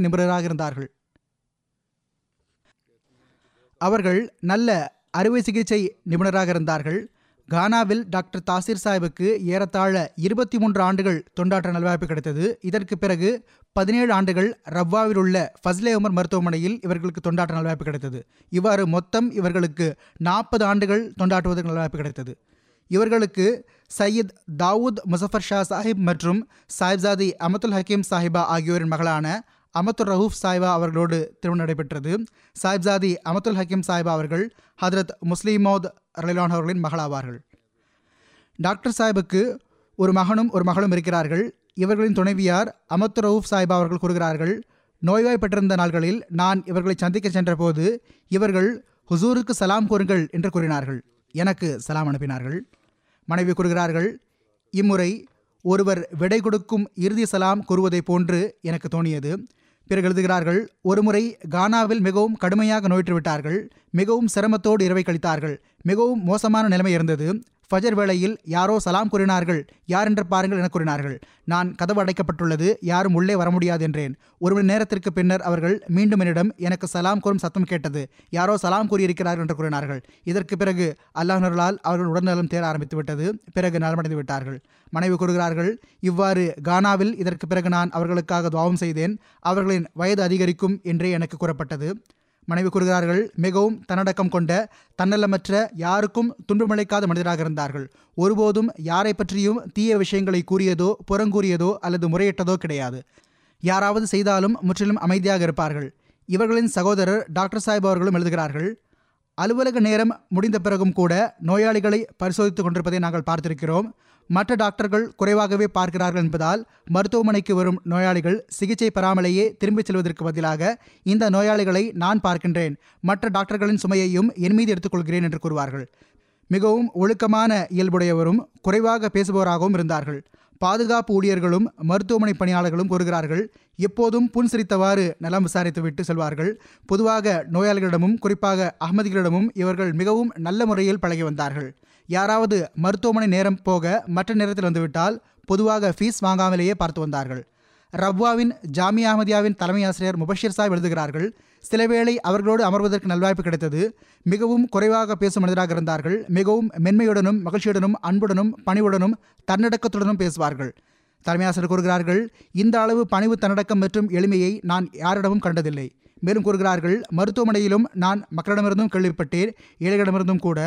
எப்படிப்பட்ட சம்பவங்களை கேள்விப்பட்டேன் என்றால் கர்வம் ஏற்பட்டது. மேலும் நமது மருத்துவமனையில் இப்படிப்பட்ட டாக்டர்களும் இருக்கிறார்கள் என்ற மகிழ்ச்சியும் அடைந்து வந்தேன். பிறகு கூறுகிறார்கள், ஏற்கனவே நான் கூறியது போன்று டாக்டர் சாஹிப் நோயாளிகளை பார்த்து வந்தார்கள். இன்னும் சொல்லப்போனால் சில வேளை மருத்துவமனை நேரம் முடிந்துவிட்டு இருக்கும். டாக்டர் சாஹிப் அவர்கள் தமது அறையிலிருந்து எழுந்து வெளியே வந்து கொண்டிருப்பார்கள். அப்போது யாராவது ஒரு நோயாளி வந்து விடுவார். அப்போது அவருக்காகவே காத்திருந்தது போல் அந்த நோயாளியை உடன் அழைத்து கொண்டு மீண்டும் தமது அறைக்கு செல்வார்கள். மிக அதிகமாக ஏழைகளை கவனித்து வந்தார்கள். இங்கு ஜெர்மனியின் ஹியூமனிட்டி ஃபஸ்டின் சேர்மன் அத்தர் ஜுபைர் சாஹிப் அவர்கள் கூறுகிறார்கள், 2004 ஆப்பிரிக்கா சுற்றுப்பயணம் சென்றேன். கானாவிலும் மற்ற இடங்களிலும் டாக்டர் சாஹிப் என்னோடு சுற்றுப்பயணத்தில் இருந்தார்கள். பெனினும் சென்றார்கள். அத்தர் ஜுபைர் சாஹிப் கூறுகிறார்கள், டாக்டர் சாஹிப் அவர்களின் பார்வை ஒரு பெண்ணின் மீது பட்டது. அவர் மன நிம்மதி இழந்து காணப்பட்டார். டாக்டர் சாஹிப் என்னிடம் என்ன காரணம் என்று அவரிடம் கேளுங்கள் என்றார்கள். அப்பொழுது அந்த பெண் கூறினார், நானோ ஹலிஃபத்துல் மசீஹை சந்திப்பதற்காக வந்திருக்கிறேன். என்னிடம் இருந்ததையெல்லாம் நான் செலவு செய்துவிட்டேன். திரும்பிச் செல்வதற்கு என்னிடம் பணம் இல்லை. அப்போது டாக்டர் சாஹிப் அவர்கள் கூறினார்கள், இவருக்கு 30,000 ஃப்ராங்க் சீஃபா கொடுத்து விடுங்கள். சேர்மன் சாஹிப் கூறுகிறார்கள், அப்பொழுது அந்த காலத்தில் இது ஏறக்குறைய ஒரு நடுத்தர மனிதனின் ஒரு மாத சம்பளத்திற்கு சமமாகும். அதை டாக்டர் சாஹிப் அவர்கள் உடனடியாக கொடுத்து விட்டார்கள். ஹனீஃப் மஹமூத் சாஹிப் அவர்களும் எழுதுகிறார்கள், மிக அதிகமாக நடுநிலையை பேணுதலும் பணிவும் தென்பட்டு வந்தது. வாழ்வை அர்ப்பணித்தவர்களோடு மிகவும் அன்போடும் பாசத்தோடும் பழகி வந்தார்கள். ஒருமுறை ஹனீஃப் சாஹிப் அவர்களின் மனைவி நோயுற்றுவிட்டார்கள். அப்பொழுது அவர்கள், நாங்கள் சிகிச்சைக்கு என்ன, வெறும் கலந்து ஆலோசிப்பதற்காகத்தான் சென்றிருந்தோம், காண்பிப்பதற்காக செல்லவில்லை. இவர்கள் மருத்துவச் சீட்டை கேட்டார்கள். நாங்கள் மருத்துவச் சீட்டை வாங்கவில்லை என்று கூறிய போது உடனடியாக தமது உதவியாளரை அழைத்து தமது சட்டைப்பையிலிருந்து 100 ரூபாய் எடுத்து அவரிடம் கொடுத்து இவர்களுக்கு மருத்துவச் சீட்டை வாங்குவார்கள் என்று கூறினார்கள். நாங்கள் வற்புறுத்தி கூறிய போதும் கூட பணம் வாங்கவில்லை. ஹனீஃப் சாஹிப் எழுதுகிறார்கள், குற்றமற்ற முகத்துடன் மனித உறவில் நடமாடும் வானவராக இருந்தார்கள். எளிமையான இயல்புடைய மனிதராக இருந்தார்கள். மஸ்ஜித் முபாரக்கிலும் தொழ வரும்போது மிகவும் அமைதியாக வருவார்கள். மிகவும் நீளமாக தொழுவார்கள். டாக்டர் முசஃபர் சௌத்ரி சாஹிப் புவியியல் வல்லுநர் ஆவார்கள். இங்கு யூகேவில் வசிக்கிறார்கள். அவர்களும் வக்ஃபே அரிசிக்காக அங்கு சென்று வருவார்கள். அவர்கள் கூறுகிறார்கள், டாக்டர் சாஹிப் மிகவும் மௌனமான இயல்புடைய பணிவு காட்டக்கூடிய மற்றும் அனுதாப உணர்வு கொள்ள மனிதராக திகழ்ந்தார்கள். மக்களுக்கு உதவி செய்ய வேண்டும் என்பதற்காக வேண்டி புதிய விஷயங்களை பார்ப்பதற்கு ஆர்வம் இருந்தது. முசஃபர் சாஹிப் கூறுகிறார்கள், நான் வக்ஃபே அரிசிக்காக சென்றிருந்த போது இவர்கள் அலுவலகத்தில் அமர்ந்து வந்தேன். நீங்கள் உங்கள் இடத்திலேயே அமர்ந்து கொள்ளுங்கள் என்று நான் வற்புறுத்தி கூறினாலும் இவர்கள் தமது இருக்கையில் என்னை அமர வைத்துவிட்டு தாம் வேறு இடத்தில் சென்று அமர்வார்கள். ரவ்வாவின் தரீக் ஜதீதின் வக்கீலுல் மால் அவ்வல் லுக்மான் சாஹிப் அவர்கள் கூறுகிறார்கள், பல சிறப்புகளுக்கு சொந்தக்காரர்களாக திகழ்ந்தார்கள். பொருட்தியாகம் செய்வதற்கான ஒரு குறிப்பான ஆர்வம் இருந்தது. கூறுகிறார்கள், இவர்கள் பாகிஸ்தானில் வந்ததிலிருந்து தரீக் ஜதீத் சந்தாவிற்கான அறிவிப்பு செய்யப்பட்டவுடனேயே ஆரம்ப கட்டத்திலேயே எல்லா ஆண்டும் தாமே வந்து மால் அவ்வல் அலுவலகத்தில் சந்தா செலுத்தி வந்தார்கள். பிறகு எழுதுகிறார்கள், டாக்டர் சாஹிப் அவர்களுக்கு மருத்துவம் தொழிலாக இருந்ததுதான் ஆனால் எப்பொழுதும் மனிதகுலத்திற்கு தொண்டாற்றுவது இவர்களின் முக்கிய குறிக்கோளாக தென்பட்டு வந்தது. அலோபதி போக தேவை ஏற்பட்டுவிட்டால் மற்ற சிகிச்சை ஏற்றுக்கொள்ளத்தக்கது அல்ல என்று அல்லாமல் ஹோமியோபதி சிகிச்சையும் செய்து வந்தார்கள். இன்றைய நாள்களில் ஹவுசா கோரே அலுவலகத்தின் இன்சார்ஜாக இருக்கும் டாக்டர் நயீம் சாப் கூறுகிறார்கள், மிஷனரி டாக்டர் என்கிற வகையில் 21 ஆண்டுகள் ஹவுசா கோரேவில் தொண்டாற்றி வந்தார்கள். இன்சார்ஜ் சாப் கூறுகிறார்கள், இன்று அவர்களின் வஃபா செய்தியை கேள்விப்பட்டு இந்த பகுதியின் அந்த ஊரின் மக்களும் அந்த பகுதி மக்களும் கூட வந்தார்கள். அவர்களுக்கு டாக்டர் சாஹிப்போடு நல்ல தொடர்பு இருந்தது. மிகவும் வேதனை அடைந்திருந்தார்கள். குறிப்பாக இரங்கல் தெரிவித்தார்கள். அந்த மக்கள் கூறினார்கள், டாக்டர் சாஹிப் மிகவும் எளிமையான இயல்புடைய, குறைவாக பேசக்கூடிய, தமது பணியில் மூழ்கி இருக்கக்கூடிய மனிதராக திகழ்ந்தார்கள். ஏழைகளை பராமரிக்கக்கூடியவராகவும் மிக அதிகமாக விருந்தோமல் செய்யக்கூடிய மனிதராகவும் இருந்தார்கள். இதேபோன்று இவர்களுக்கு உலக அறிவோடு சேர்ந்து ஜமாத் நூல்களையும் ஹதரத் வாக்களிக்கப்பட்ட மசீஹ் இஸ்லாத்து வஸ்லாம் அவர்களின் நூல்களையும் படிப்பதற்கான ஆர்வமும் மிகுந்திருந்தது. பிறகு டாக்டர் நயீம் சாப் எழுதுகிறார்கள், ஹவுசா கோரேவின் அஹமதியா மருத்துவமனையின் சந்தேகத்திற்கிடமின்றி அறுவை சிகிச்சை தளத்தில் மிக சிறந்த முறையில் தொண்டாற்றியிருக்கின்றார்கள். அதற்கான கனியை இன்றும் கூட நாம் மேற்கத்திய ஆப்பிரிக்காவின் பல்வேறு நாடுகளிலிருந்து சிகிச்சைக்காக குணமடையும் நோக்கத்தில் இந்த மருத்துவமனைக்கு வரும் அந்த நோயாளிகளின் வடிவில் பார்க்கின்றோம். அவர்கள் தம்முடைய எளிமையான ஆப்பிரிக்க மொழியில் முஜ்தபாவை பற்றி கூறுவார்கள். இவர்களின் பெயரோ தாசீர் முஜ்தபா ஆகும். டாக்டர் முஜ்தபா என்ற பெயரை அறியப்பட்டார்கள். இவர்களின் தந்தையாரும் இங்கு சில ஆண்டுகள் வசித்திருக்கிறார்கள். இந்த பெயர் வைத்தே அழைக்கப்பட்டு வந்தார்கள். இவர்கள் மருத்துவமனையின் வளாகத்தில் ஓர் அழகான பள்ளிவாசலையும் கட்ட வைத்தார்கள். எவ்வாறு இருப்பினும் டாக்டர் சாஹிப் ஒரு தன்னலமற்ற தொண்டாற்றக்கூடிய மனிதராக திகழ்ந்தார்கள். தமது தொழிலையும் அவர்கள் இதற்காகவே பயன்படுத்தினார்கள். அவர்களின் தந்தையிடமும் அவர்களிடமும் இந்த தனிச்சிறப்பை நானே கண்டிருக்கின்றேன். நோயாளிகளுக்கு சிகிச்சை செய்தது போக ஏழை நோயாளிகளுக்கு இலவச மருந்துடன் சேர்ந்து உணவுக்காக பணமும் கொடுத்து வந்தார்கள். இன்னும் சொல்லப்போனால் உங்கள் பலவீனத்தை அகற்றுவதற்கு அவசியம் என்று கூறினார்கள். முட்டையையும் பாலையும் வாங்கி வைத்து நோயாளிகளுக்கு கொடுத்து வந்தார்கள். மருந்துகளும் இலவசமாக வழங்கி வந்தார்கள். உணவும் இலவசமாக அளித்து வந்தார்கள். இதை பயன்படுத்துங்கள், உங்கள் உடல்நலம் சரியாகட்டும் என்று கூறுவார்கள். டாக்டர் குலாம் முஜ்தபா சாஹிப் அவர்களும் கானாவில் அதிகம் தொண்டாற்றினார்கள். ஆனால் டாக்டர் தாசீர் முஜ்தபா அவர்கள் இந்த பணியை மேற்கொண்டு முன்னெடுத்து சென்றார்கள். இவர்களை அதிகமாக புகழ்ந்து வந்த சில கானாவாசிகளை நானும் அறிவேன். எவ்வாறு இருப்பினும் இவர்கள் உண்மையான வக்ஃபின் ஆன்மாவோடு தொண்டுகளை ஆற்றி வந்தார்கள். குறிப்பாக வாழ்வை அனுப்பித்தார்கள். எப்போது சென்றாலும் அவர்களை பார்ப்பார்கள். அவர்களுக்கு சிகிச்சை அளிப்பார்கள். தமது வீட்டில் விருந்தினர்களையும் தங்க வைப்பார்கள்.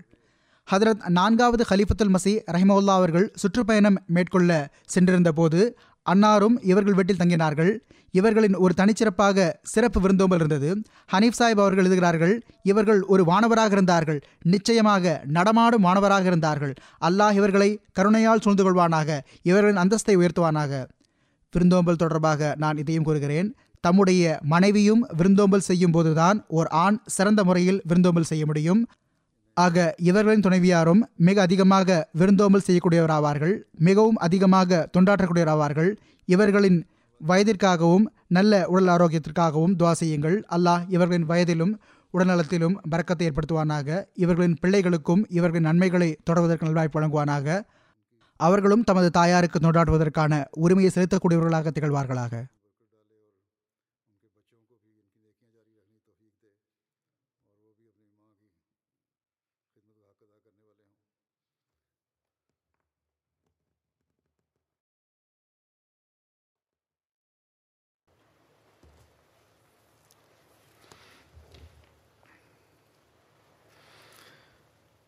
الحمد